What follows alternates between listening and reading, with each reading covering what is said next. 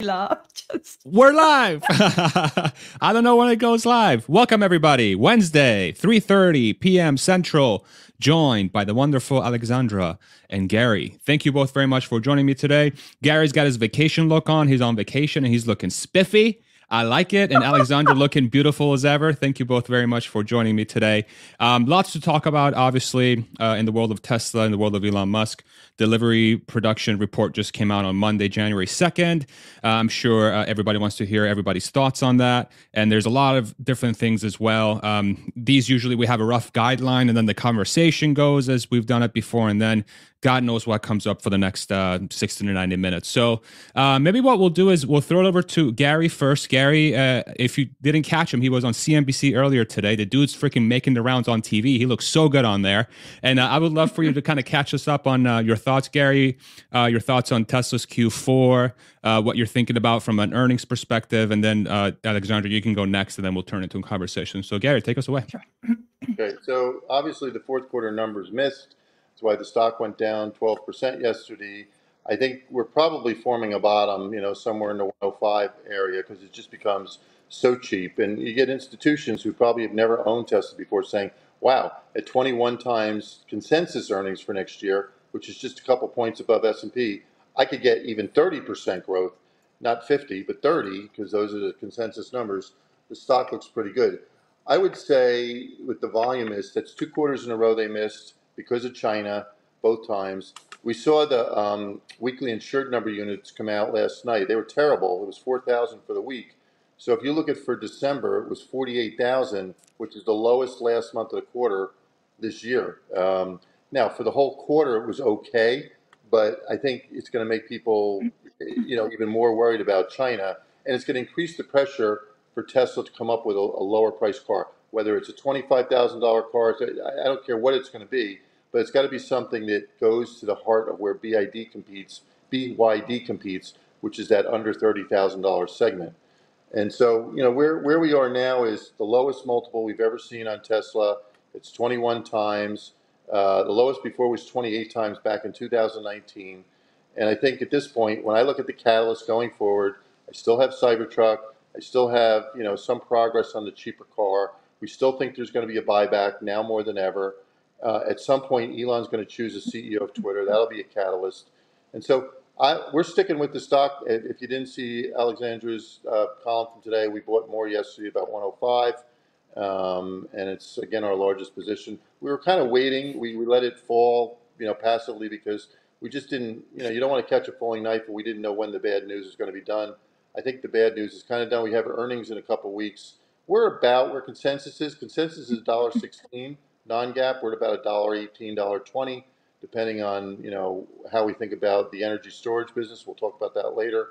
Um, but I don't I don't think the earnings themselves are going to matter all that much. I think it's going to be the gross margin, which you know ex reg credits is about 27 because they had to take a hit because they discounted in the fourth quarter. So that probably is not going to be a great number. And more importantly, people are going to want to know what's going to happen going forward. How are they thinking about the year? How are they thinking about volume? And again, when Elon talks about recession, you know that that that's something that's different from other people. Other people think it's going to be a shallow recession. So when he starts saying, "Okay, the numbers are going to be really bad because of recession," you, you just you don't know exactly if that's apples to apples with the way everybody else is thinking. So let me stop there. Yeah, you're packing it all in there. My gosh, I had my seven points and you just bunkered through. Hi, Gary. Hi, Gary. Good to see you on vacation. Come back soon. Um, so, so a couple of things. Well, congratulations on buying yesterday at 105. That was obviously the right moment. And if I saw it right, you did it selling all your Rivian position to to uh, increase your Tesla, right? Yeah. What we realized is Rivian just tracks Tesla. Tesla, you know, is is its own animal. If you ask me, it, it, it acts like a tech stock it tends to follow the high quality tech names, but obviously it's got its own unique set of fundamentals. So it doesn't it doesn't behave exactly like tech stock. Fourth quarter is a perfect example where Tesla was down 55% and Nasdaq was flat. But Rivian, what we found is it really does just follow Tesla. And so we just figured Tesla's just too cheap right now. Tesla makes money. Tesla's high quality. And so we just took, we had a small position in Rivian. It was less than 1%. We just took it and we put it into Tesla yesterday. Good. So you so Tesla back to number one position, and you got a don't remember two percent position in BYD, right? Those are the only two Correct. EVs that you can. But I mean, the Harley you can probably have now as a mixed EV story as well soon, right? I guess. I mean, you could look at Harley as being a you know we're we're playing because of the electric bike business, but it's still very small. BYD is a great stock if you can stomach that they have very low margins, but those hmm. margins grow over time those China numbers that they're putting up every single month, and again, this week, the, the numbers that they put up last night were huge. And so yeah. they're getting a ton of what I'll call China EV share. Obviously, they have plug-ins, plus they have BEVs. But you know, even just the BEV business is booming. So I like the stock a lot, and the margins will go up. The margins are single digit, as everybody knows, but they'll get higher as they continue to get more scale. Well, low low single digits. Okay, fine. So that's on on BYD. Now on on deliveries. Um, why are you so skeptical on demand? Because um, I mean, fair enough. There are thirty-five thousand still on um, on on ships um, somewhere in the seas in the world, and maybe if we believe Troy, another same amount uh, in in inventory waiting to be allocated is that really so much of a problem? Because I mean, this is more or less 5% of the yearly numbers. Having 5%, half of it on ships and half of it in the worst case scenario, uh, sitting in inventory, meaning two weeks of stock. I mean, what what makes everybody so worried about demand problem? End of October, two months ago, we still heard that for the foreseeable future, we are selling any car that we're producing. What happened in those two months? I think it's the fear of the unknown. And as you know, with Tesla, they're in their quiet period. They're not going to talk until earnings. They're not going to talk to me. They're not going to talk to the analysts. And so when, and I've said this before on Twitter, when you have a CEO say, well, we see these severe recessionary winds, it just makes people nervous. And particularly hmm. what happened in the fourth quarter, that he is seeing something that the rest of us are not seeing. Hmm. And it, it could be, and look, I talked to other bulls about this it could be that there's some demand issue. You know, the brand may have taken a hit because of all the noise. I don't see that. I don't hear about it anecdotally that people are canceling their orders because they saw some tweet, that some right wing tweet. by you I don't see it. But it would be helpful to see some some some marketing numbers, net promoter scores, uh, brand intent, customer loyalty. These are basic things that every company buys. They buy marketing research and they should be available to us so that we can see if the brand's actually taken a hit. Like I said, and I want to stress this, I don't see it, but there are clearly people who are selling the stock because of the unknown. They, they just, they, when you look at the street numbers, they don't buy into the 50% story. They're barely buying into a 30% story right now. I look today, the um, two, two, and, and this is what drives stock prices with growth stocks is earnings and cash flows. So when you see that the 2023 numbers are down 4% since the volumes came out, and they're down about 17% over the last month. That's clearly fueling people to sell the stock, right? Because earnings come down. That affects price targets, buy side price targets. So if a PM is managing money, they have a price target in their mind, and it's based on something. It's based on earnings or cash flows. They don't just pull it out of thin air like the sell side does. So somehow there's got to be a change in the trajectory of earnings for 2023 and beyond and, and what will what will cause it to change will be more confidence about Cybertruck, more confidence about the we'll call it the compact vehicle, whatever it's going to cost, and more proof that the brand has not been affected by all this noise over the last six months. Which again, I want to stress, I don't believe that's the case, but I know other people do. I understand. And do you have the feeling they set up this IR day? Because I mean, this is so untypical, right? Since they stopped PR, they'd never done an IR day. It was a product day or, or whatever, but it was never an IR day. So it was clearly labeled not an IR day. So now, for the first time since mid 2019, they're setting up an IR day. Is this damage control? Is this we are trying to be better communicators, which makes my heart pump, right? I mean, I'm like, wow, good, here we go.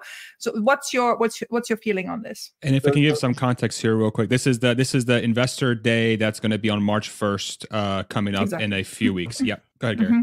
So, so my experience with these type events, IR days, is when they have something, I want to call it newsworthy, but something to say, something they feel is important. And again, you've got a lot of events happening. You got Cybertruck, you got the cheaper vehicle, which for many reasons they may not announce until they're closer to, you know, actually launching it. But I do think it's it's it's it's probably so they can remind people of all the great things that are happening at Tesla.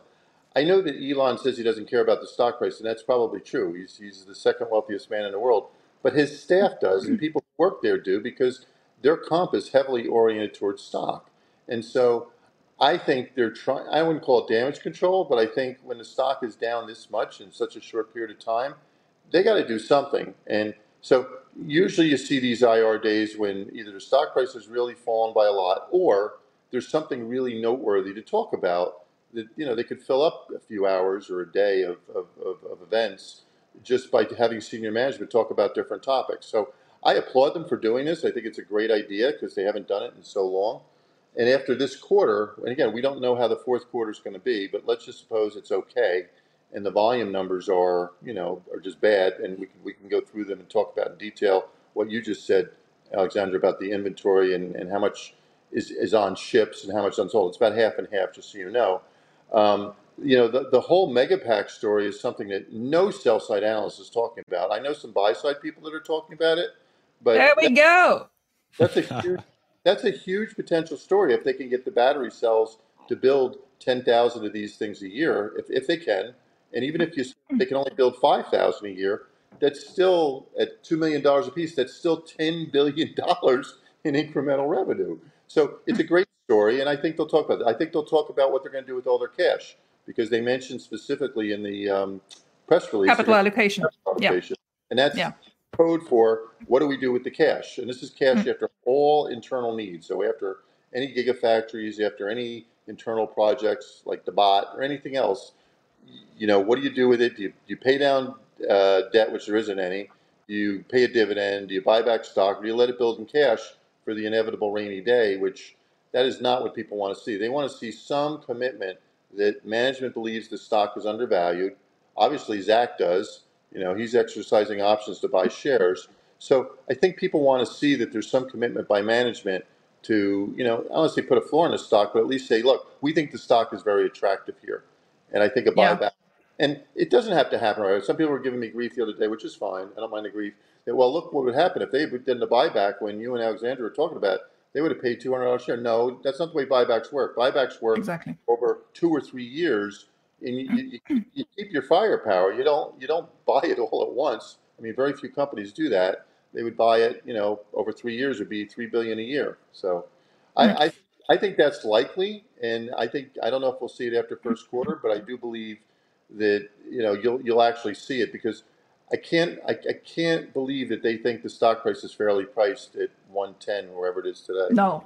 No, yeah. nobody does. So, do you think this will be live streamed, the IR day? It's some something that everybody will be. Will be it yeah. will be. Did they say if that? we pull it up, yes. I actually wanted to read real quick the the statement for those that are on listen only. I want to go. It, I want to go. If somebody I want to go too. plus one, I want to go. Elon, if you're watching, three people Elon, right here. Thank you. Us. And everybody in the comments.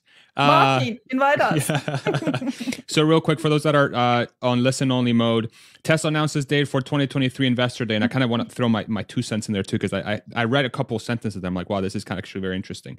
We plan to host Tesla's 2023 Investor Day on March 1st, 2023. The event will be live streamed from our Gigafactory, ah, yeah. Texas with the option for some of our institutional and retail investors to attend in person. Details to follow. Our investors will be able to see our most advanced production line, which to me sounds like Model Y, uh, single piece casting, maybe Cybertruck in there, as well as dis- discuss long term expansion plans, which to me sounds like gigafactories, maybe Master Plan Part 3, Generation 3 platform, which to me is that $25,000, $30,000 car, capital allocation, which is that buyback and other uh, subjects with our leadership team. So to me, I think it, I think it really is. Uh, it really is my the way I'm reading this is is truly a response to some of the uh, fears and some of the concerns and some of the legitimate feedback that Tesla has been getting from its investor base about some of the like we don't we're not really sure what's happening here and the stock's going down and like we're all kind of like okay like we trust Elon, but like what's what's going on? but I think this is a, I think this is a way for to maybe bring focus back into hey, like for the next few years, check out what we're working on. Like here's the yeah. proof. Here's the proof in the pudding. Yeah. Like we got this. Sorry for the noise, but we got it. So and, um, and I actually Alexandra. think yeah. I actually think it the, the the first of March makes sense in so many ways first of all, and I'm sure we're getting to the subject of the IRA and the IRS uh, hiccup. Uh, so the IRS is now currently having a two months period of collecting public input of how they have to reshape the IRA, which will then be republished. The draft will be finalized for the 1st of April. But the 1st of March, we will know what has gone into it, right? So that's 1st of March. Second thing is, as I've pointed out in my Substack, the annual shareholder meeting has been pulled forward to the 16th of May. It's going to be a critical uh, annual shareholder meetings with re-election of Elon, Robin, and uh, two other of the um, of the board members. Joe, who is a new one, and Hiro, who is coming up for his three-year term to be re-elected. Um, and the proxy for that is going to be sent out on the 15th of March, right? So on the 1st of March, building up shareholder goodwill and making sure everybody is back on board, sees the big picture, understands where Tesla is going is a critical moment. Two weeks later, that proxy will come out. As institutionals will look for those proxy advisors, what they are saying. We need to make sure that we have our 50% uh, ducks in the row. So, so this first of March is really a critical date. I love that they set that date. I, I if Martin is looking, congratulations, because I'm sure you were the one pushing for it um, this is a good one. This is very important. So here, just echoing that. So obviously, when the stock goes down as much, you've got big institutions selling shares, and I'm sure they tried calling up Martin or called up Zach because Zach talks to the big institutions and complained or questioned or whatever to try to figure out what's going on before they sell their shares. And if if if if they do what they do to me, we say, well, we're in a quiet period, Gary. We can't really talk about it that just causes them to say, okay, I'll sell and I'll ask questions later. To your point, Elon owns 13.4% of the shares today, and there is a good chance that some activists can show up. And people people call me every once in a while and they ask me about the stock, and I know who they are. And if they're activists, they could launch some sort of campaign if they wanted to, whether to force a buyback or to get some directors on the board. And so, to your point, if they do something March 1st, it's a way of building goodwill for the remaining shareholders so that if there is some activist campaign that shows up out there, at least people will feel good about you know what the company is trying and they're presenting. So I do think the timing is not coincidental. I agree with you that you know it's in advance of the the, the, the annual meeting, and again we don't know if somebody's going to show up with some we'll call it activist campaign to try to actually do something uh, because again Elon only owns 13.4 percent of the shares today. Yeah, the insiders all together is about 15 now. Kimball, the other board members, and all that. So that's not a lot anymore. Retail investors 42, institutionals now 43. So we're in a situation, if there are a couple of the big investors teaming up, or if those proxy advisors are doing their job, it can get heated because do remember, lots of the retail investors are not US based, have problems voting. Uh, Tesla has put that shareholder platform in place last year in July. It's hardly working. Lots of people are stuck in that receipt status. Martin, if you're still watching, get us out of that receipt status. We need to get something. Somebody has to send him this video. This is my third message to him. Um, uh, but but I mean, it's just we all want to help, but make it easy for us to help. That that's what I'm trying to say. Well, and Alexandra, you keep track of these proposals that that failed, that you know Tesla has mm-hmm. proposed and, and they've lost, and you don't see big companies lose proposals that much, and so that's why it, there could be some. Again, we'll call it um, activist risk here. that It is. Don't launch a campaign. They, they, they might get it. You know, it's possible. Yeah, it is. It is. It is this ESG crowd. They drive me crazy. They're exactly what I don't like about these financial markets these last couple of years. Um, and um, I've written in my Substack, I've given a couple of links. I don't really want to promote them, so I'm not giving that many links of it because more we show them, more people get ideas, and I, I certainly don't want to uh, foster those. Um, but but there's clearly something underway with these ESG people who think that Tesla is not run the ESG way they want it to be run. I mean, we can talk about this for hours. It's crap, but that's the way it, it turns. And they do have the support of the um, State Streets, Vanguards, BlackRocks of this world who are holding lots of Tesla shares through their index ETFs, which drive me crazy because people don't understand by going into an index ETF that they're giving their voting power away and to these institutions that have so much of it, right? And so if they really want to bundle up, uh, if Larry Fink has the idea that they have to punish Elon, they have very quickly a critical mass.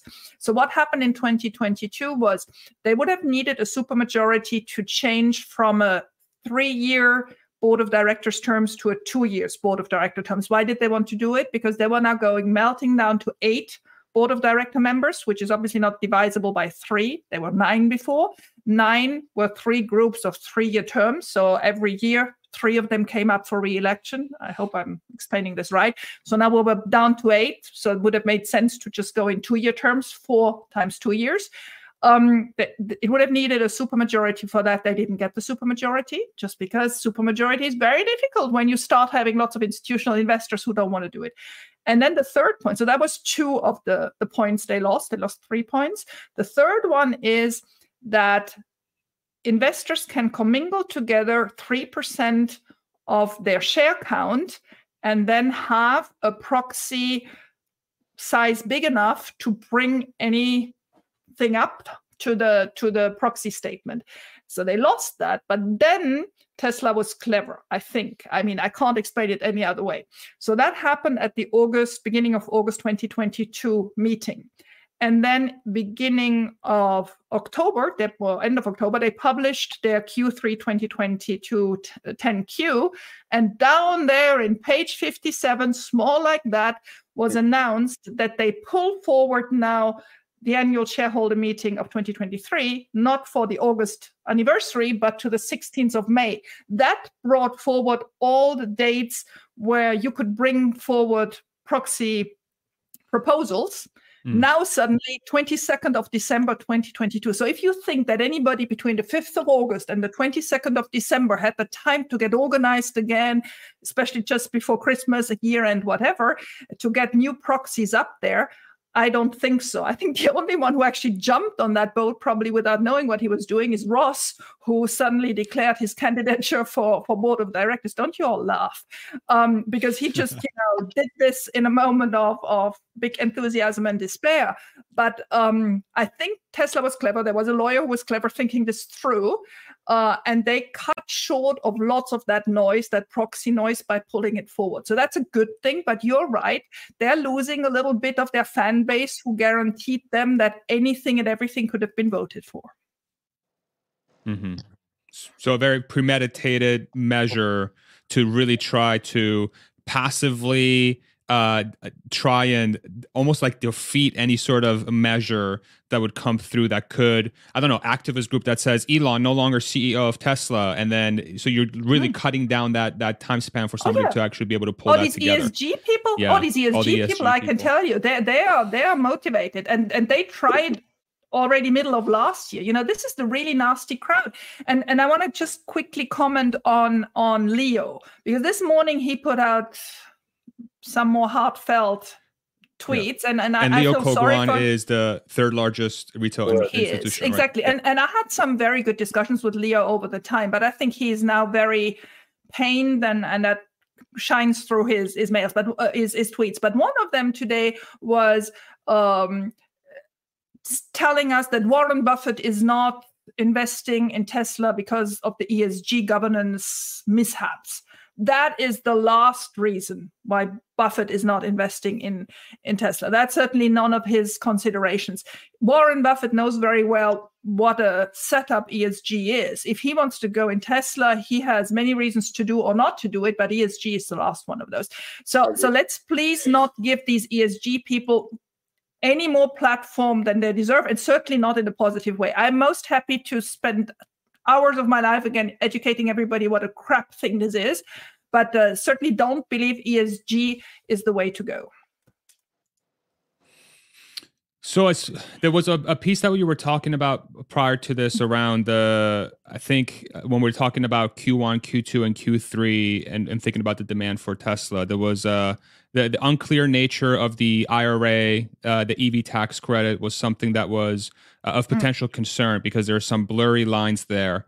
Um, and I think uh, maybe Gary, like, do you think the unclear nature of the IRA and the EV tax credit is going to weigh down um, you know, say the Model Y demand in the U.S. and could this be a point of contention that could shine through on the I don't know Investor Day or uh, you know that uh, uh, day on May 16th when everybody's supposed to come it, come together and uh, vote on stuff. Uh, how how do you think about the impact of the IRA EV tax credit? So right now it's just huge uncertainty. If you call a couple stores and ask them about the EV tax credit, they're they're not allowed to talk about it from what I could gather. And so, you know, at this point, the seven seat Model Y would qualify because it's got an $80,000 cap. And contrary to what Tony Sacconaghi, who is the new axe on the stock because he's been right, uh, says, if, if they were to reintroduce, not reintroduce, but start uh, producing and selling the Model 3 long range again, which they haven't sold since July, if they bring the price down below 55, that would also qualify. And so, you know, there are there are vehicles that they could sell, but I do think there's just a lot of uncertainty out there. Now, I don't know if other um, car companies have the same un- uncertainty. If you walk into a Ford dealership, will they be able to tell you, you know, what, what the EV credit is on a on a Mach-E? I don't know. I haven't done that, but I can tell you right now, the, the, the people in the Tesla stores are, are not instructed. They're instructed not to talk about it. Which again, you, that's probably the right call until you get some certainty about this, hmm. but it, it may take a couple months to get some certainty. And in the meantime, you're kind of in a situation where people who want to buy an EV may say, well, I'm just going to wait, right? Because mm. I want to get that $7,500 credit. And unlike in China, where they extended the promotional discounts into through February 28th, I don't think anything has been extended in, in the U.S. So it just causes that's that's the yeah. challenge. I mean, it's a mess. It's a mess, but I do believe it's a mess actually for all car makers. I've been on Tesla's website three times a day since the 1st of January, but I also checked others. Nobody seems to know what they're doing. And I mean, we know we're in lawyer America, right? So can you imagine those corporate lawyers telling everybody just don't say anything until we know? Because if not, the car dealers have this $7,500 liability of anybody saying, you promised me a tax um, a, a, tax cut which I may not get, and and so then they have to cover for it. So I'm sure the lawyers just tell everybody to shut up. But what gives me comfort is if it's the GMs and Fords having the same pain because they will see it in weekly sales, right? If suddenly there are less people going to purchase anything because of that, they are going to put a pressure much more than any Tesla investor can because we know they have the unions and they have the Democratic Party in their back. So I do believe this will resolve not only because of pressure by Tesla investors and Tesla itself. And another good point I want to I want to say, the Twitter purchase, as much as you hated Gary and as much as I love it, this time it actually proved useful because Elon yesterday had a call to the arms and the community responded. I mean, Farzad had done it already two days in a row. I don't like this type of PR, but I have to give him it's quite efficient. He says, please come and do it. And the army goes out, right? And so it, it has, can, can you just imagine he wouldn't have Twitter now? And uh, the, I just offer, again, if he was just a, a follower with 113 million followers, it, not an owner, he, he could still do the same thing, correct? Well, not if he's shadow banned, not if uh, old Twitter doesn't like him anymore. I mean, it does give him a platform. Give him that. Give that. I get that. And look, there I see the benefits of Twitter. It's a great platform. It's, a, it's why a lot of advertisers wish they could advertise on it. A lot of them want to come back. It's why Apple's come back. It's why Amazon's come back. It is a great platform. Um, so you're right. It, you can use it as a, as a megaphone, uh, and by owning it, you know he's not going to get banned from it, which I guess is a good thing. Do you do you agree? Do you agree that the noise around the Twitter acquisition has come down dramatically here in the last couple of weeks? It has. It has, and I don't know if you know Elon's doing it consciously or it's because we're getting close to earnings and we're close to volume. But I definitely notice, uh, you know, it's it's it's it's been driven down for whatever reason. You don't see the noise that you had.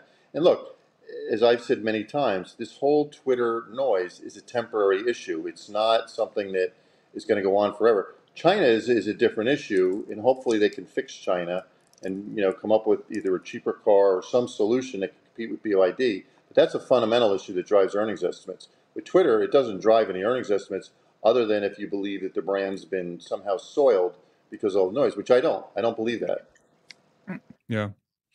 one of the things that i have been thinking through these last couple days is I'm watching the, and again, this is not investment advice, but I would really love to get both of your takes. Is that um, it seems like you know a lot of the noise that happened with Twitter, a lot of the craziness around potential brand damage, um, a lot of the fears around demand, a lot of the fears around earnings, um, just layer on as many as you want. There's just so much that has been weighing down the stock.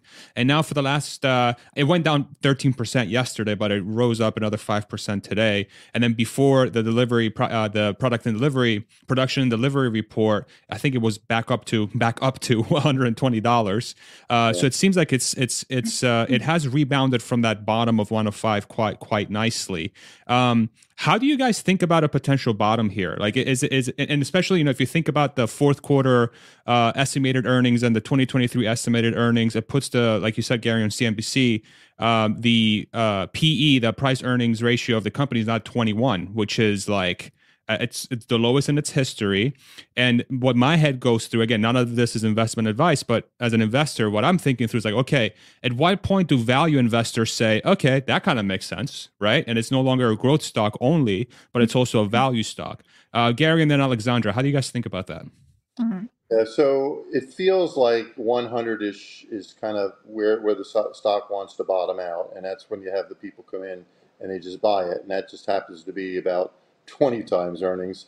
And to your point, Farzad, you, just see people who have never owned this stock before who are saying, okay, now it's cheap enough, and all the bad news may be in the stock, and they're stepping up because it looks pretty cheap. And again, I can't find, I said this on CNBC today, I can't find a mega cap growth stock. So even if you accept 30% growth, and, and one of the things that Tesla needs to do at Investor Day or on earnings is reset the expectation. It can't be 50. 50 is too high. So we set it even at 30, which is where the street is. 30% growth for 20 times earnings. You cannot find that type price earnings growth multiple. Not Meta, not Google, not Amazon. There's nothing that. So I think, eh, look, as portfolio managers look for ideas, they ask themselves, okay, do I like the business, especially growth investors? Do I like the business? Am I paying a fair price for it?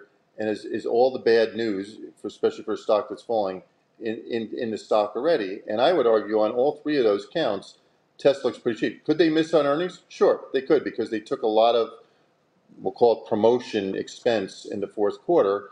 But I do think they have a story and it's temporary. Again, it'll, it'll be explained as, you know, it's a one-time thing. And as long as they don't keep promoting the hell out of the, the, the, the, the, the EVs, I think, you know, 2023 actually could be a decent year when you look at where the street is right now, the street's at 515 in earnings for non-GAAP, and then it, it, they've got it growing to about 650 next year. So the growth rate is still intact, but it's just a lower growth rate. And so I think one of the things that Tesla could do is reset the growth expectation, stop talking about 50%, talk about yeah. something that's realistic and achievable, and then mm-hmm. go forward. And, and that would be better for the stock. I, I completely second that, Gary. I mean, on on, on finding the bottom, I, I really hope so. I mean, I feel a bit ridiculous having said that 160 and now we're 108, right, or 112 again. Um, but uh, I mean, like I always say, num- nobody has a crystal ball. I wish I would. Wouldn't sit here and try to talk you all. I would just tell you what to do. But that's not what it is. I, I have two points to make here. First of all, on guidance, I think Tesla is too precise or too well precise i don't find a better word in giving their guidance right with these 50% now which 50% it is what is it? What's the base for the 50% yeah it, it just invites all these speculations calculations and whatever and then people have this hard limit.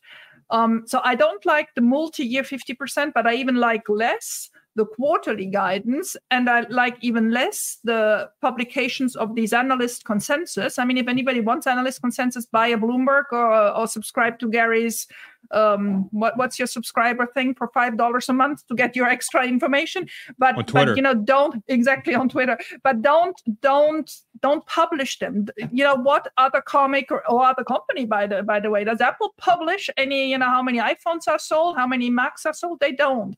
So why does Tesla feel the need to be so involved? And at the same time telling us that the share price doesn't doesn't count right? It just doesn't make sense. So to manage the expectations either give guidance that's achievable and beatable because it's all psychology it's all you know the perspective that people put on it or don't. Just don't do it. Don't give those analyst consensus. And maybe don't even publish those those delivered and and produce numbers because there is no obligation to do so. So I, I really would like them and i said that already three months ago and i would like to reiterate that. I would like them to revisit whether it's so necessary trying to be so precise or or then i mean then explain what you meant with your 50%. Is it based on 2020 line or is it really reset every quarter, every year? It just at the moment doesn't make sense. It's messy and it it it it leads to easy FUD saying, "Oh, they didn't get it because fifteen thousand cars are somewhere else." Right? It just it's it's stupid. Well, and I think they were doing a good job last year of sticking to long term fifty percent, and then for some reason, it definitely wasn't being pushed by me or the other analysts. They decided to be more specific for the fourth quarter. So you had Zach say will be just under 50%, and he was clearly talking about for 2022. That's not a long-term guide, just under 50%. And he said we're on track this year. He used the term this year for 50% production growth, and it's just under 50% that got him in trouble. And so I agree with you. I wouldn't. I would try to stay away from the quarterly guidance because it just doesn't do any good.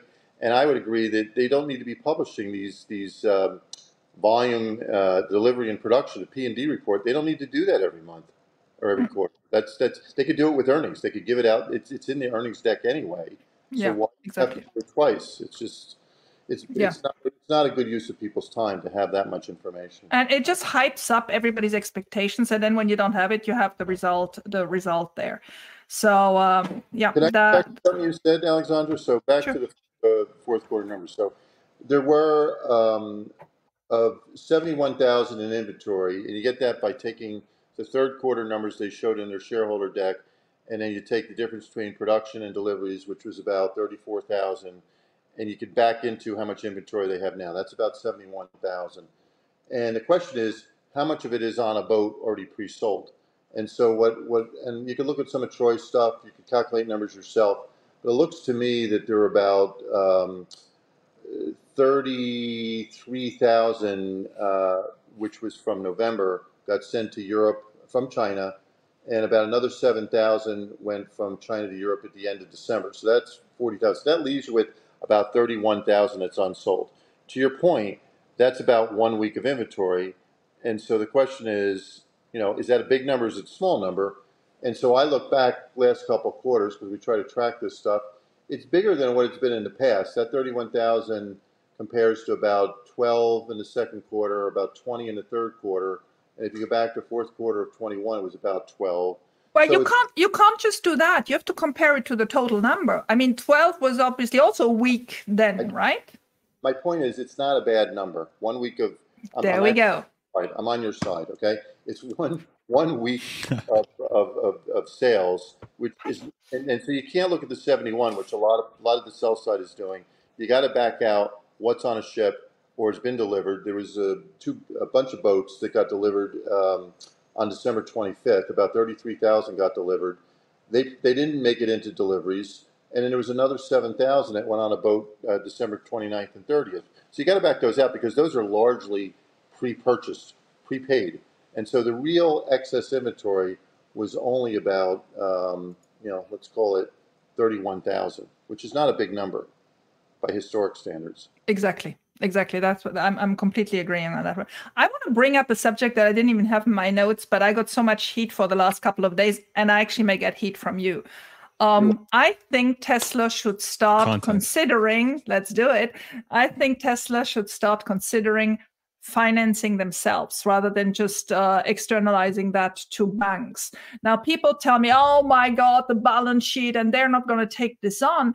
Um, and I reply, I mean, if there is one car company that has all the data on any driver and can locate the car anywhere in the world if ever it has to be repossessed, it is Tesla, right? So I think they can go into financing actually with a much better data set on the person wanting to be financed. And they can actually, rather than cutting margins on cars, um, win some percentage points on financing, either by going longer or by just having a more competitive financing structure, um, and and do sales that they couldn't do if they continue relying on third party financing. What problem are you trying to solve? Well, that people that may want to finance their cars currently are having too high monthly payments, uh, and so delay their purchase. Okay.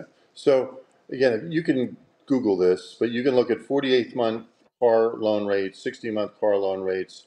They've gone up from the end of October from 5.6, now they're 6.1. And this was in like middle of December. That's when I ran it by. And if you were to figure, okay, take you can plug this into your calculator, take a $45,000 loan and vary it 5.6% rate, 6.1% rate. You know how much the monthly payment goes up by? Take a guess. 25 bucks. bucks. 12 bucks. So, so I don't think they're losing customers, contrary to what some people say, because the loan rates go. And, and look, 10 year interest rates are coming down again, you know, because people are seeing inflation come down. So I, I'm not saying it's a bad idea. I'm just saying what, what problem are you trying to solve? Are you saying, well, the car payments are too high? Yeah, they could they could subsidize the financing and get the car payments a little lower. That's that's fair. But I don't think that's what's causing people to not buy cars, I guess. That's my okay. view. So, so what is causing people not to buy cars? Yeah, where does the lack of demand come from? If you see it, I don't see it, but mm. I don't know. I mean, people have been talking about competitors coming in for years, and yeah, there's more competition than ever. Every every car company now has you know three, four, six, eight EVs. They're advertising them. They don't so, have them. They don't have them for sale. But but China has them, and look, China is you know, the EV adoption in China is what, 22% now. And Tesla's share has fallen. Tesla's share, you know, was about 15. Now it's down to 8 EV shares. So you could argue that, and again, China is a big market, that, that it, there is a lot of competition in China. I don't see it in the US. And I don't think the brand's been affected by all this noise. So I, I don't know if it's just, you know, China also had a lot of COVID in the last month, right? So that could have caused everybody's, but BYD's numbers were fine in December. So it's hard for me to argue that it's, you know, it was COVID. In the US, there's just so much uncertainty about the $7,500 credit. It's kind of hard to sort through, you know, the puts and takes on this. You know, some people say I'm going to wait till January 1st. But then again, there's a $7,500 credit you could get on just about everything if, if you could take delivery by December 31st. So I, I don't know if that offset it. I can tell you that the, the, the numbers that I saw for China last night, for the last week, were horrible.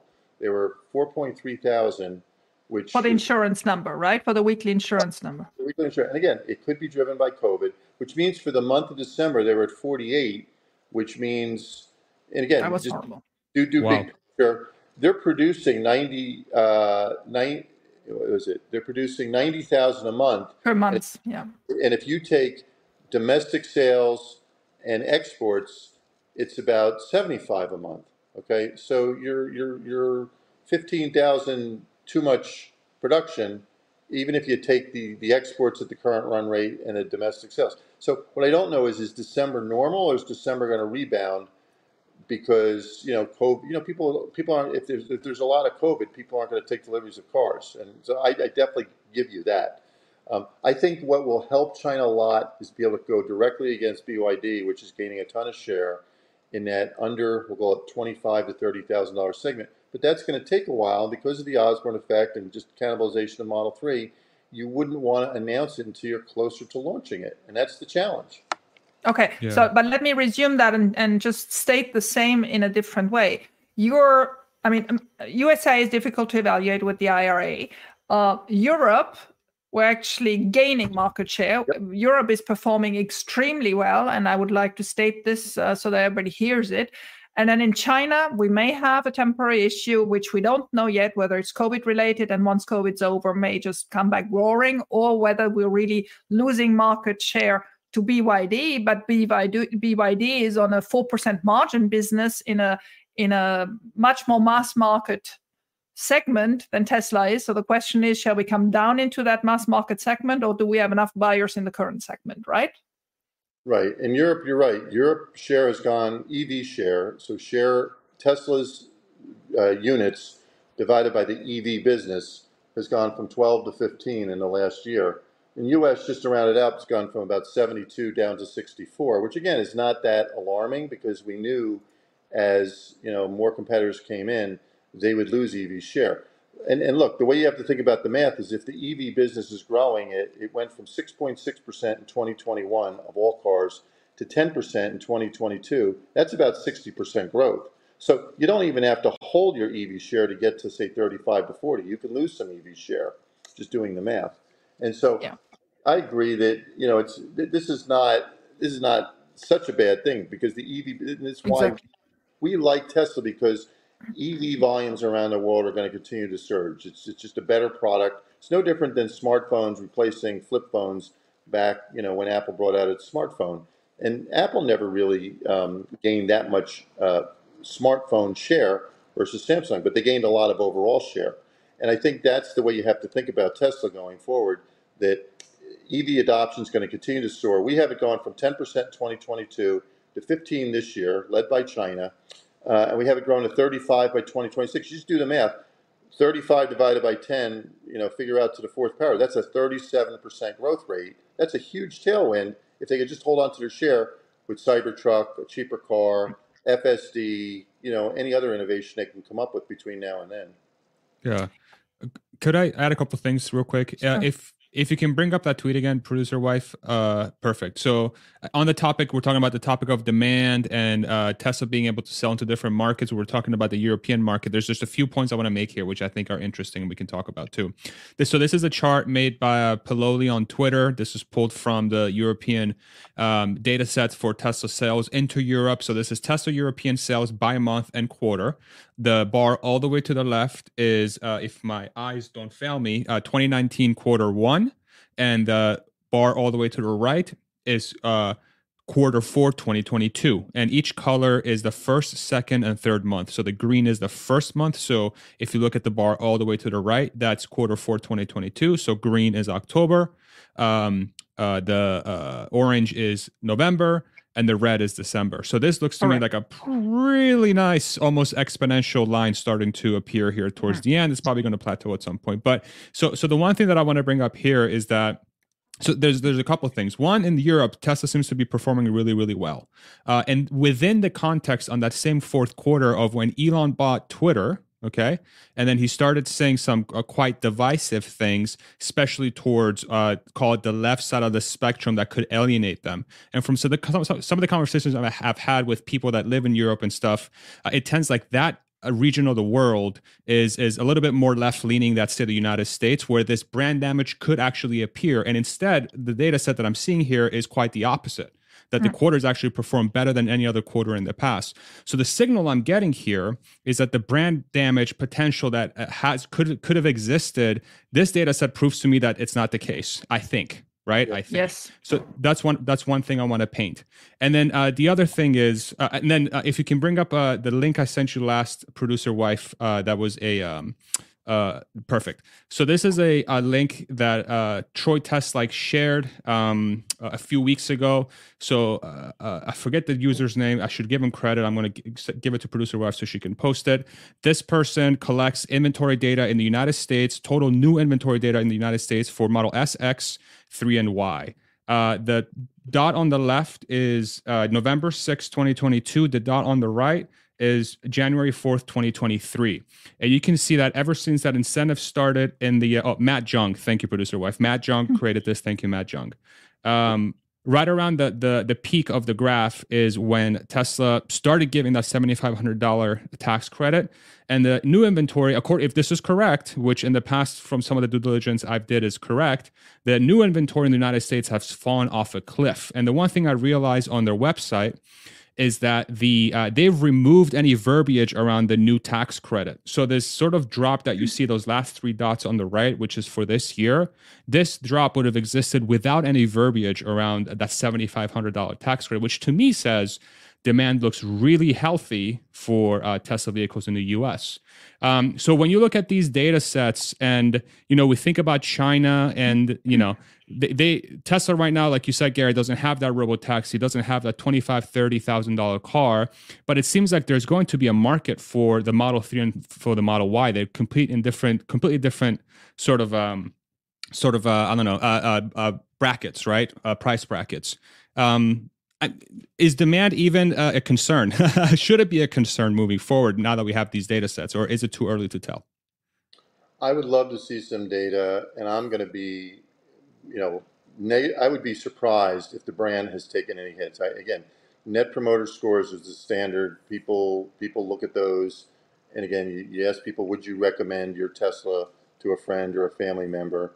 And a nine to ten gets a, a plus one, a six and below gets a minus one, seven and eight's ignored, and it can range from negative 100 to plus 100. I know there's a lot of people don't like them, but it, it, it's what the industry uses to figure out if the brand's been impacted. I, I would like to see it, and I, I'm sure Tesla has the data somewhere, so that would be helpful. Second, I agree with your points and I agree with your graphs. I don't believe that Tesla's brand's been impacted, and the Europe data would, would, would, would prove that, or at least it's one hmm. data point. Um, the China numbers, it's just hard to know because COVID was raging for the last four or five weeks, but it didn't affect BYD. But BYD could have gained even more, you know, volume for all I know. Um, so I'm willing to give it a, a, pass and say, look, I'm, I'm, I would say it's unknown. And, and I have a new phrase which I use today. I think all this noise is affecting the stock price, but it's not affecting the business. And yeah, I think that's that's where we are today. But put it I, on a shirt. Yeah, exactly. Sell I, a T-shirt.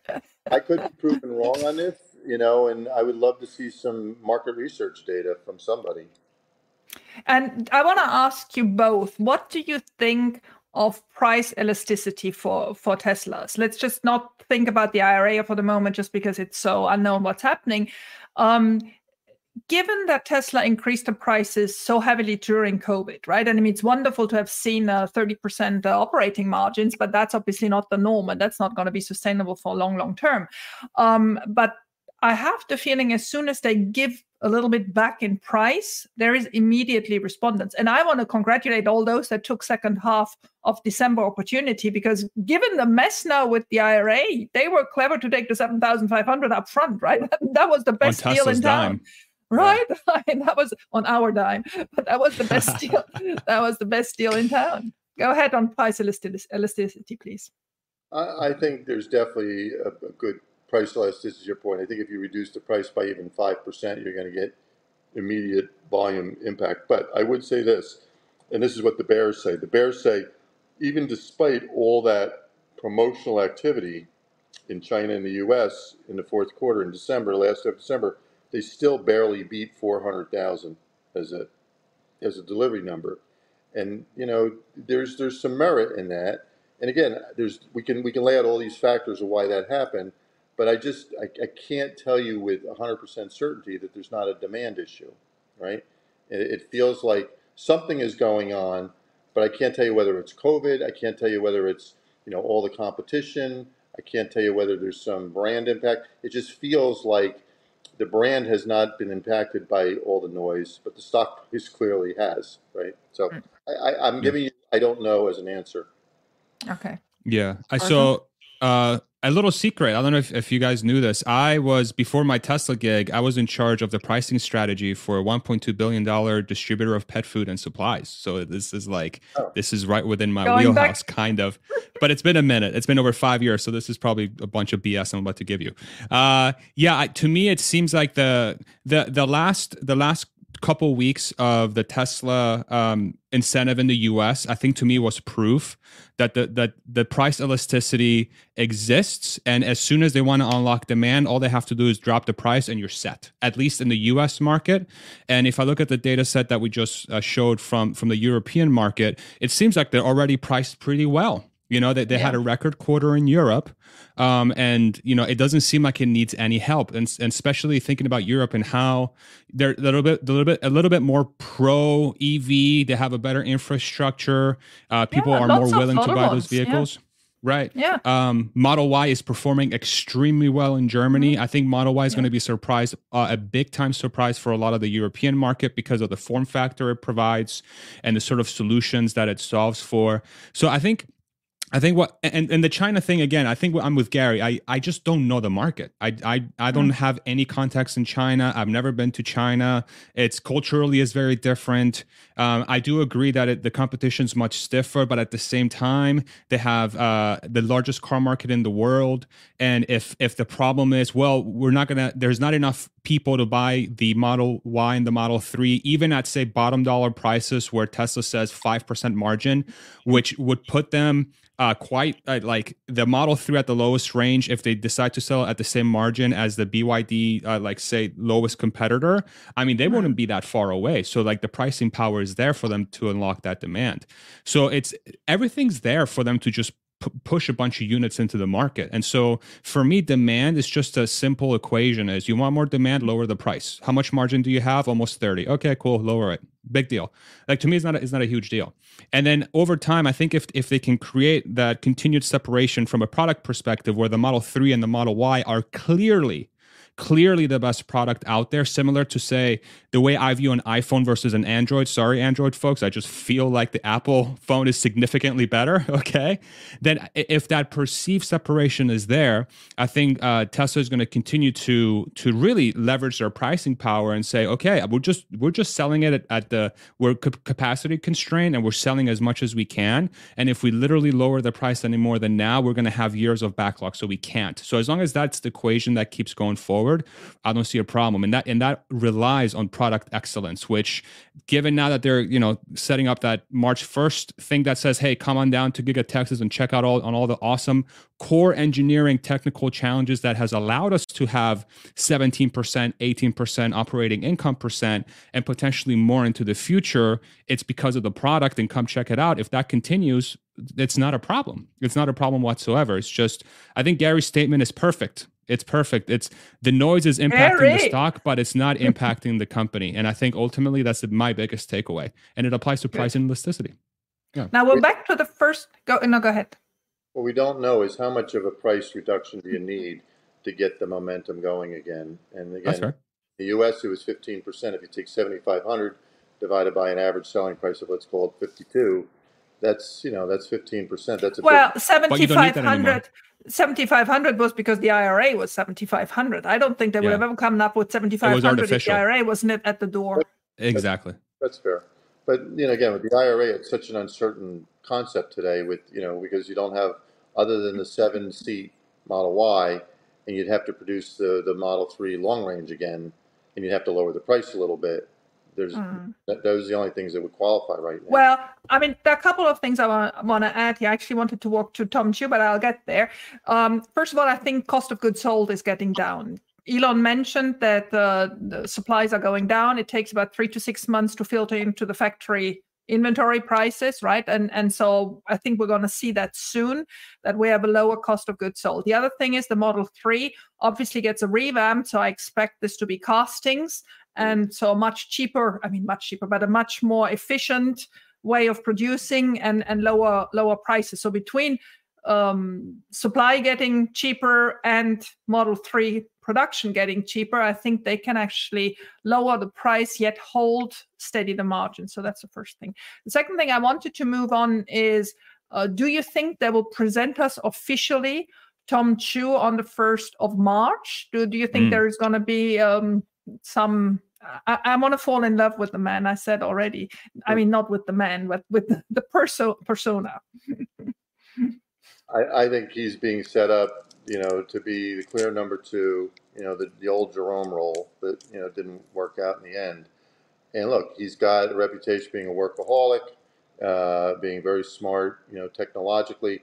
I think he's got all the skills, from what I can tell and the fact that he's now being brought over to the U.S. to run sales and marketing and not just you know a plant, I think that's a that's a great sign. And most most investors will like it. And if he gets quote unquote introduced, you know, as the clear number two to, to Elon, as long as people don't think Elon's going anywhere, I think that will be viewed as a huge positive because then you got somebody, you know, like a Tim Cook who can run the company if Elon gets hit by the proverbial bus. Mm-hmm. And I mm-hmm. I think it would be a disaster, just to make myself clear, if Elon were to leave Tesla. It would institutions would hate it because Elon is the passion, he's the drive, he's the fire behind Tesla, and he needs to stay and he needs to be 100% engaged to, to the extent that he can, given it, you know, he still has his other companies, obviously. So I would much prefer that Elon stays as CEO of Tesla, has a strong number two in Tom Zhu, and um, you know, find somebody really credible who he can work with, who, who can run Twitter, who he trusts. Yeah. yeah. Well, that's hopefully soon on the agenda. If I could plug something real quick, uh, producer wife, I just sent you a link to uh, a YouTube video. This one might be interesting for people that want to learn more about uh, Tom Tom uh Zhu, I think it's pronounced Zhu. if I remember Zhu. correctly. Come on, Gary, yeah. get it right. Uh, Jeez, I'm kidding. We're, go- we're gonna learn it. I'm me between Giga and Giga and Zhu. And so if you if you pull up the uh, the video there, um, uh, producer wife. So uh, Matt and Matt Smith and Emmett Peppers from Good Soil interviewed a uh, a former mm-hmm. Tesla China employee who worked with Tom. Uh, on PR, uh, allegedly on PR. On yeah, PR and communications, yes, and, and mm-hmm. I say allegedly because I can't confirm, but I trust these guys, so I'm sure they're right. Um, but I would recommend you guys check out this video. Uh, I'll have producer wife link it in the comment section. Um, mm-hmm. yeah, it, it's a it's a very it's actually the second link. Uh, producer wife is not the first one. Um, and uh, yeah, so it's going to be very. Um, it, I would recommend everybody everybody uh, watch that because it gives I think it gives a lot of insight into the kind of person Tom is and the sort of value that he could bring to the Tesla story. I do think I do think he it's it's a very obvious uh, and thank you for uh, pulling that up, producer wife. Uh, I think it's going to be uh, he's going to be a, a, great global leader of automotive i believe. I think yeah very uh, devoted right? Yeah very devoted. He's been at tesla for i think almost eight years now. Um, he was in charge of leading the uh, tesla shanghai effort which to this day is tesla's crown jewel when it comes to production especially as austin and berlin are still ramping. Those two facilities could at some point be uh, more efficient than shanghai but i don't know. I mean china does have a very specific work culture that is very uh, complementary to to Tesla's work culture as well. So, and now I think him being in charge potentially of uh, all these gigafactories is going to be awesome. It's going to be awesome for for Tesla. It's going to be awesome for Tesla's long term growth. And if they can be as efficient and uh, as quick as they have been in Shanghai and places like Berlin and Austin, that's great. It's it's great, and and uh, that's what I would expect under Tom's leadership because I think he has a he has a track record of doing that in Shanghai. Yeah, yeah. and I would like to add the ones watching the the very good interview of Emmett and Matt with uh, the Chinese person should also watch. There is a, a YouTube video, and I can link it in my Twitter feed later of Tom Zhu being interviewed in Chinese, but they put English subtitles in the comments below um, I've hardly seen somebody as passionate about a production line. I mean, you know, understand where I come from. I have no idea how to produce a car, and I'm watching in Chinese uh, a, a, YouTube video where with Chinese subtitles, but then English comments in the in the below comments, and having to match it all together. And I was glued to the to the screen just because he is so passionate about what he's doing, how he organized those shifts, how he organized those people, how he promotes people, and whatever. Again, all in Chinese, but uh, but it comes over, especially for Asian people who usually are more reserved than us Western people. It comes really over as somebody who is very, very devoted and passionate about what he's doing. The other thing I would say in China, they've used PR very effectively to handle, you know, to go after the FUD. And so hopefully, you know, they, they can if he's going to run sales and marketing in the U.S., they may see that here too, which would be helpful mm. to combat some of the FUD out there. Yeah, Completely on agree. that same interview, they they talked about that specific scenario too, where it was uh, when that lady went on the Model S and oh, that yeah. show, and then was saying, you know, Tesla makes uh, like the brakes fail or something, and turned out to be a hoax. Mm. Uh, they talk about how Tom led this effort to just fix the problems they were seeing, and it worked the the, the fix yeah. worked so that's very promising for you know maybe that's that's the uh, signal that says hey we might start these efforts globally it's not just going to be a china thing it's going to be a global and you look and the investment look at how happy in the investor day exactly i'm like whoo there we go. Oh, continue, continuing on the happy theme. I got today an email from uh, Gary. You see, every time I get an email from you, Gary, how happy I am. Um, introducing that you're looking for investors into your company that's uh, doing the asset management. You want to talk about that a little bit? Sure. So we're we're going to be opening up to outside capital uh, for Future Fund. We're trying to launch a uh, Future Fund long short product and a hedge product. So it's really to grow the business And so we'll be sending out, uh, if you haven't received one, you'll be getting one shortly, emails that talk about our private placement. Uh, we're trying to raise between up to $5 million, and we're willing to give up, you know, certain percentage of the company, uh, I think up to 33%. And so we're going to do a conference call next week to talk about it, and hopefully people would be willing to participate. We, we think it's a great opportunity because not just about Tesla, but with interest rates potentially coming down next year, growth stocks, which is what we own, uh, should do very well as soon as, as interest, as soon as the Fed pivots. As long as we don't go into a deep recession, this might be the great time to buy, you know, growth stocks, and we think it's a good opportunity to be investing in affirm that that's all we do. So, um, look for that. Uh, hopefully, it's in your email in the next couple days. Thank you very much. Go a little bit, go a little bit lower, Cindy, because there's a picture of me. Let me let okay. me show you because because there's Ross Whoa. and there I am. Here I am because Gary asked me to be on his advisory board and I accepted that last month. So there I am. So now I if I become an investor, can I really boss you around, Gary? That's the whole question. Yes, you can. You're on our advisory board. The closest you and Ross will ever get together. Put you on board. We just That's actually true interesting to watch you you duke it out. Um, that's, that's, actually true. That's probably the closest I'll ever get to Ross. That was funny.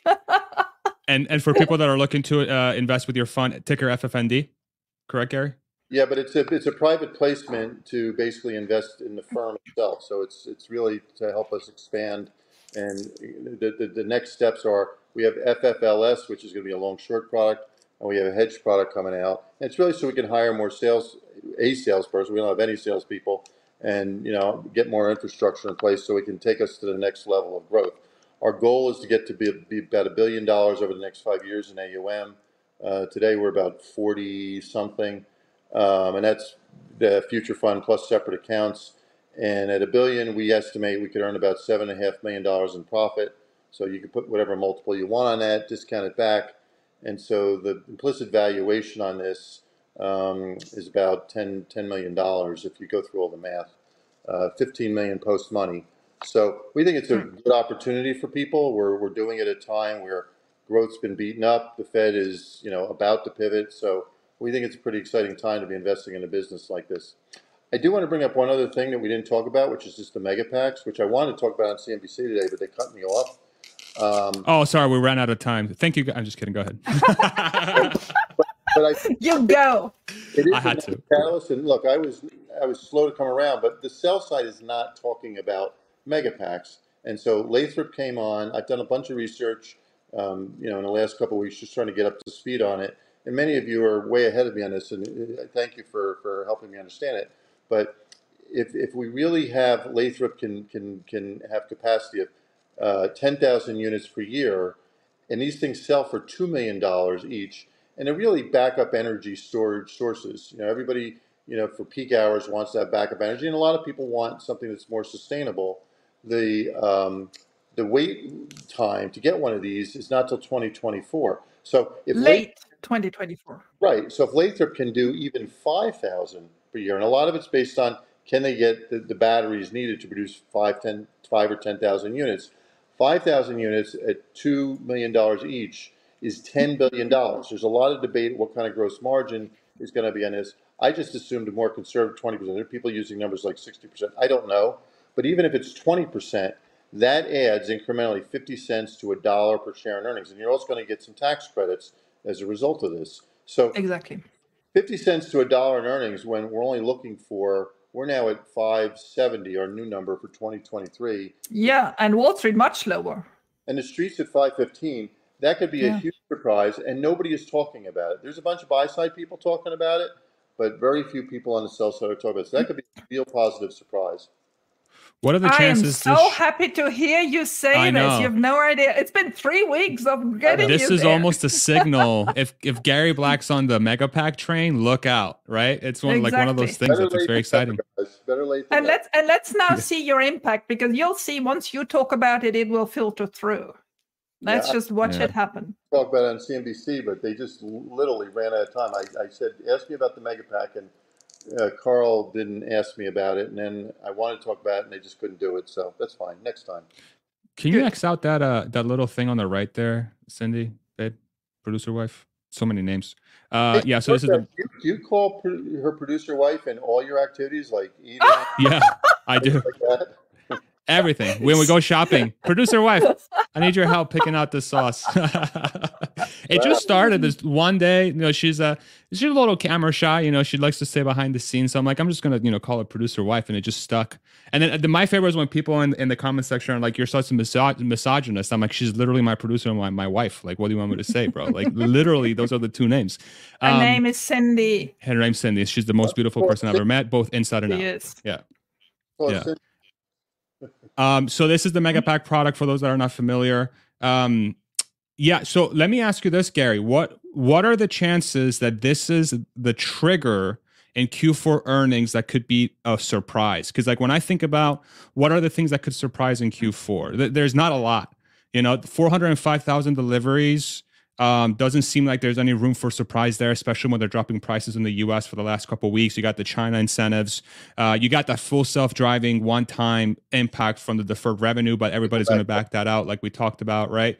But like, really, the only thing there is energy. So um, how big of an impact could, could there be like a 50% 100% growth quarter over quarter because of that lathrop? By the way kudos for pronouncing lathrop correctly. I've heard so many people calling it something else and i'm like it's lathrop. Um, how do you think about that? How do you think about q4 impact with energy? I, I don't see it impacting q4 i mean it really just came online at the end of third quarter and it's it's a new factory. You're going to have startup issues and so you, you could have some i don't know i don't know make up a number you know, a thousand of these things units produced, maybe, but I'd, I'd be making it up. And from a profitability standpoint, I don't know if it's going to add much. I don't want to set the expectations out there that it's going to happen in fourth quarter, but I do think it's going to be something they'll talk about on the earnings call.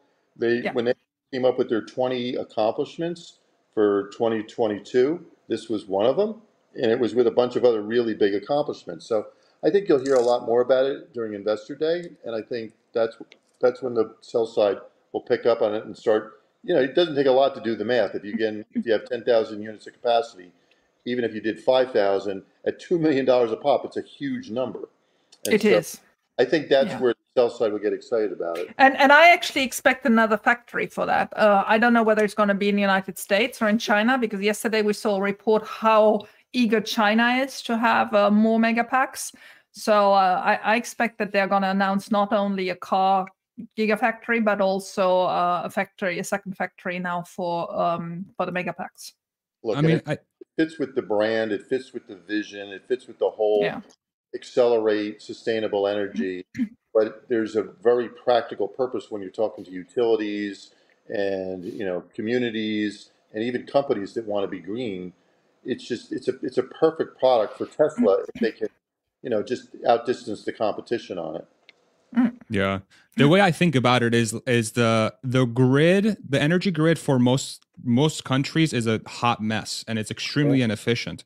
And if you can introduce a product that's going to uh, lower the cost of a utility, lower the cost to the consumer, make it much more reliable, and because it's such a hot mess, you can keep a lot of that profit to yourself because of that crazy gap between the product you're offering right now and the mess that it is this seems like the perfect time for tesla to be like okay check this out. Nobody talked about this before. Boom. All of a sudden you're entering a potential trillion dollar industry in five to ten years. And you think about what are the moving pieces in a mega pack compared to a to a tesla car? It's probably one one half to one one fifth you know of, of the mm-hmm. moving of the parts that are that take up a mega pack. You think about the ev versus the gas car. You had this crazy reduction in parts and now you go yeah. from the electric car to the mega pack which if you if you have even similar margins the mega pack is a no-brainer product for you because it takes a, a, fraction of the labor and the processes and the steps to manufacture these things. You don't have to deal with brakes. You don't got to deal with wheels. You don't got to deal with uh, all these little auxiliary things. You don't got to tr- worry yeah. about a trim that doesn't rattle when you're driving it around. It's just a box. What the hell?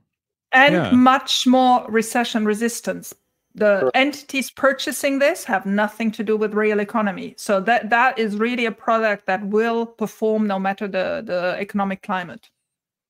Exactly.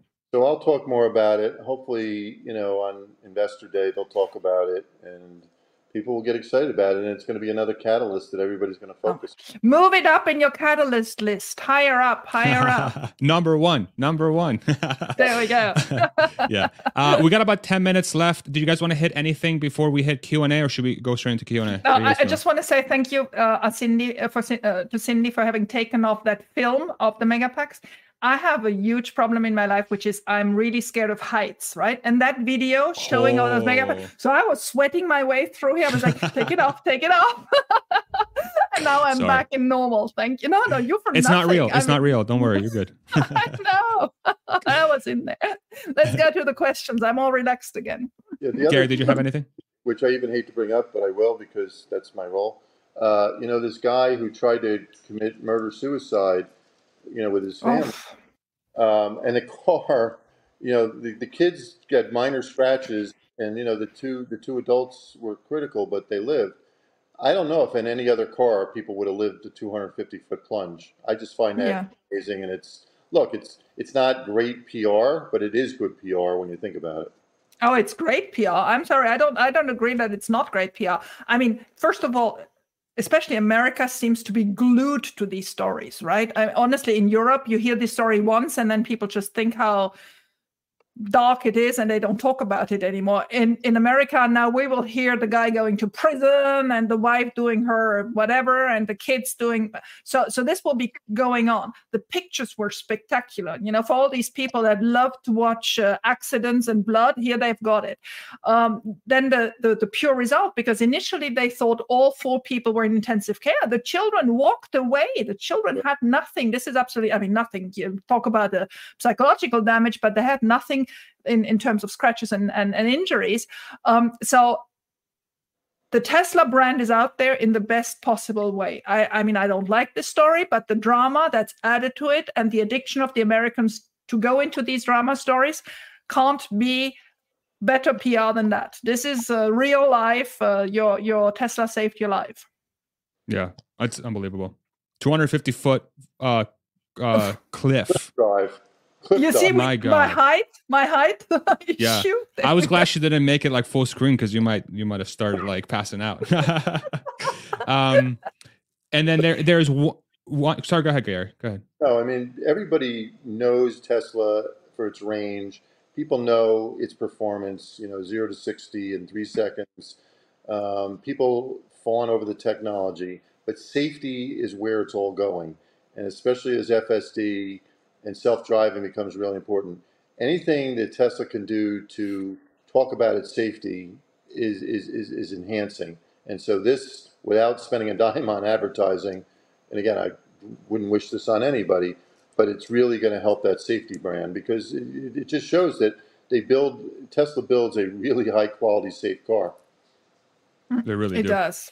Yeah. Um, let me cover just something for 30 seconds and then we'll do q&a uh, real quick. Uh, producer wife slash cindy slash babe.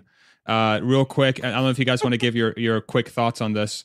Uh, so there was a tesla filed an application for a trademark on 122822 for the following. Asynchronous motors not for land vehicles. Motors for airplanes motors namely synchronous motors not for land vehicles. Permanent magnet motors boat motors. So it looks like they're starting to set the stage for the next generation it's of products. great. what do you guys think now, about that now, first thing is this is a trademark, right? This is the name protected, meaning now for these type of motors or for these type of products, Tesla has a trademark that's or will have a trademark because this takes about six to 12 months uh, that's protected. The same way that it's currently already protected for um, uh, cars and megapacks and whatever. So this is not yet a patent or or anything you know technical. It's a very good beginning I love it. I love the idea. I think it brings a lot of fantasy. I also think it's not um, a coincidence. I think this is all building up to the 1st of March and what we're going to announce.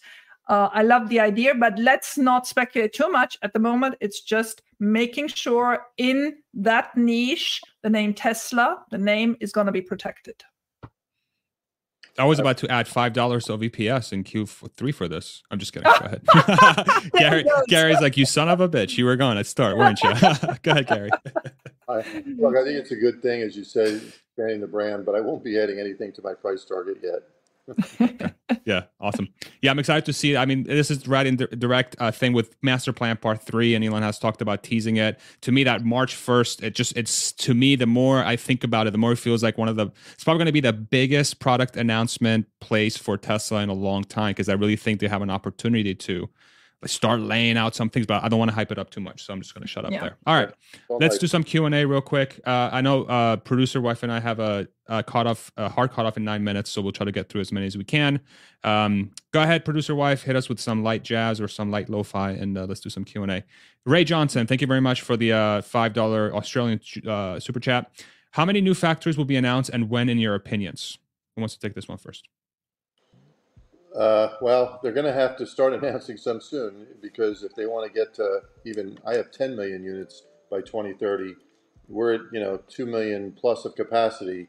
You need at least another you know 10 or so gigafactories. I would expect we'll see two of them announced this year in 2023, and probably one in the first quarter in North America. Yeah. So I, I, agree on the two. I also think they actually like to have two at the same time. Remember, they did uh, Austin and Berlin simultaneously. Uh, and I would like to add to that at least one um, to supplement Lathrop. I think there's going to be another one for, for Megapacks, maybe even two with China. Okay. Next question. Ray Johnson, thank you very much. $10 Australian super chat. For Gary, could Tesla te- sell the software for battery storage for a monthly fee to non Tesla battery packs? And what value could be added to the cap? So, this is probably the Autobidder um, technology that Tesla's working on. What do you think about that, Gary? Yeah, I don't know the answer to that. I don't, I mean, I'm sure they could sell it that way, but again, it's to me, it's premature to put that type of a, you know, recurring earnings stream into my model at this point. But yeah, they could do it. Uh, okay. what do you think? Yeah, I mean, I, I, don't know yet how profitable Autobidder is. And I have in memory that about two years ago, Elon always said if we do Autobidder, it's going to stay within Tesla. That's what we are doing. It's not going to be rolled out to customers for them to use it. Um, I don't know whether that has evolved or not. I really don't. We really yeah, need more information on the uh, on the energy side. Yeah. I mean, look, yeah. when I when I build a model, I want to have some certainty. I'm not going to have to take it out of my model down the road because it just didn't happen. And even like mm. things with Cybertruck, I put it in very early, and it's been what four years of, of delays, um, and hopefully it comes this year, so I don't have to take it out of my model for 2023. Yeah. Yeah, I think I think Tesla has a legitimate chance in the next five to ten years to start building in some significant SaaS earnings through FSD and Autobidder in the same way that Amazon did sure. Amazon Web Services. So sure. I think once that comes to fruition, that could be a very positive out- upside for the for the yeah. stock long term. Yeah. Um, next one. Herman, thank you very much. When do you think Tesla will go into markets in Africa, India, and South America? Um, Alexandra and then Gary, what do you guys think? Well, as soon as they have enough cars to sell there. I mean, one of the issues obviously was, and I think India, there's still an issue with the import tax uh, to remember there was this question will they have to build a factory to to lower that um, yep. duty to to get into the market but south america and africa i don't i don't see any issues i mean africa is obviously a question do you have the the clients the, the client base for these prices yet and already south america you certainly do um, I think there are still quite a lot of markets to be to be conquered. You see how quickly they entered into Israel once they knew there was the year-end um, incentive getting to an end, and and they just fill those. That's the advantage of having Shanghai producing so much. Once you enter into those markets, you can actually fill them very quickly. Australia is another good example. Yeah, I think South America first. India, I was more positive on. Then I started doing some work on it, and you know, the average vehicle in India is just so low. It's hard to uh, see how Tesla can make money in it. Uh, but South America, there's there's a lot of wealthy people who would buy Teslas, and you know you could you could ship them right from the United States. So I think South America is relative. Exactly. Or Mexico. Once you have a Giga in Mexico, who knows? Yeah. Yeah. I think I think Cybertruck could be a surprise in Africa and South America, and I think the cheaper car will do great True. in India. Yeah. Mm-hmm. I think Cybertruck's going to sell a lot more than a lot of analysts think. I think it's a million unit a year car. Yeah. Certainly more than in Europe. I don't see it in Europe. No, it's too big. But capacity, you know, I don't, I don't know what uh, Giga Texas could make. You know, I mean, there's numbers all over the place, but could it make 250,000 a year? Maybe, but they'll need another factory. Yeah, they have a lot of land there, though. They can probably do like four or five gigafactories on the same land, but So it's going to be interesting to see how they build that out. Uh, let's do a couple more. Uh, thank you very much, Franamo3. Question I read that BYD's sold count includes cars sold to dealerships. Do we have any stats that show the inventory of dealerships? Maybe dealership inventory balloon in that same time period. Gary, maybe this is this one's for you because you you know yeah. BYD a little bit better. I, I don't have it. Uh, X they, they do include uh, uh, dealer inventory. It's a normal car company, um, but I don't I don't have it broken out. You know, just non-dealer non-dealer sales versus dealer sales. I don't. I think the better numbers are actually insurance numbers, and I mean they are good in insurance numbers. Uh, again, it's a low margin business they're doing. Uh, they're growing. I want to see how actually they can sustain themselves exporting to Europe with this margin model. I don't I don't see it yet. Um, but we'll see. And um, to get around this dealership yes or no question, look at the insured cars in China. That's probably the best indicator you can get because no dealer is going to insure them before he has to do it. Mm, very true. Next one. Chris, Chris, uh, will Tesla? I hope that's your first name and your last name. Chris, Chris. Will Tesla get another car company uh, to adopt their full self-driving? Um, Alexandra and Gary, what do you guys think? Uh, I do believe so. Um, I just can't see any of the competitors getting there first. I mean, who knows? Maybe the Chinese do. Maybe Waymo goes. I do believe lots of the car companies, the OEMs, would prefer anything but Tesla. But uh, uh, once the software is clearly the winner, especially in security and in comfort, and I just do believe that's going to come, um, they will adopt it. It will be a question of survival. If if you if you have the the Tesla Insight with all the advantages it will have by then, I do believe they will license it. Now, FSD is clearly a driver of this product right now, and you know there's rumors that they will introduce you know, a high def radar um, as an addition to the, the hardware package they have today. I actually have thought this for a while where there'll be two FSDs, one which will be more expensive, which will be capable of driving itself, you know, true level four autonomy, and one that's kind of where we are today. We'll call it level two and a half, where the driver has to stay awake in control, and it just uses a driver assist package. And I think for driver assist, yeah, there definitely could be some, um, you know, some some royalty flow or some income that comes in, but I can't see it being fifteen thousand dollars a package for just a driver assist package. It just seems like a lot. Now, could they get to level four with the vision only package? They could, but it just seems like it keeps getting pushed back further and further. And if it's true that they're actually going to introduce high or reintroduce radar, high definition radar, you know that that may take a while. So um, I, I, do think you could see a two-tier market, just like you've seen with other um, car components, stereos, and you know ceramic wheels and things like that. You, you know, you, you you could see a two-tier level of autonomy as well, driver assist and fully autonomous. And I wouldn't surprise me if we saw that down the road. Yeah. yeah. If you don't mind, Cindy, can you pull up the comment from Jeffrey at uh, 258 about you know how much BYD would have to do to be comparable to uh, to Tesla? I found that very compelling. I mean, I love Jeff anyway. I, you, I know you know him, Gary. Um, I just think he he. I mean, he's somebody who's worked on the supply chain who knows a lot more than anybody that I know, and and I'm learning a lot from him. So Tesla ships 50% more battery electric vehicles than BYD at eight times the profit per car. So BYD, to just be equal, would need to ship 7.3 million cars to equate the profit that Tesla is currently making on 1.3 million cars produced per year. So that, that puts it in relation. I mean, we all look at BYD as a shiny object, but they've got a way to go before they have the profit margins that uh, Tesla has. And maybe they don't need them. You know, if you have the support of the, the Chinese government, maybe you don't need to compete with Tesla, but just in our terms, in stock market terms, that's what counts. Although, again, when you're investing in a stock, you need to see unanticipated change. So if BYD can double their margins from, let's call it four to eight, and people are expecting them to go to five, the stock's going to go up, right? They don't have to get sure. Manage your expectations. Have somebody who communicates like that. There we are. Last question, so that you're on time. I'm sorry that we're keeping. Uh, so actually, no, we're going to have to wrap that up. Yeah, unfortunately, that's going to be the okay. last one here. We got to go. But uh, thank you very much, both of you. I'm going to give you guys the last word, uh, Alexander and then Gary. Uh, last word, and then we'll uh, sign the sucker off. go for it. Well, thank you very much for doing this. I thought that was important. Um, you know, just talk it through calmly. There is no big crisis around. This may be good moments to get into the stock again. Let's all look forward to the 1st of March and then to the 16th of May for the shareholder meeting. And I would say uh, ignore the noise. The noise is affecting the stock, but not the business. Put it on. Oh, sure. T-shirt. Come on now. you enjoy your vacation, Gary. Come back soon. Thank you, everybody. Thank you, Alexandra. Take Thank care. you, Gary. Thank you, producer wife. Bye. Thank you, everybody in the comments for keeping it respectful. We'll see you in the next one. Yes. Take it easy, everybody. Bye bye. Bye bye. Bye bye. And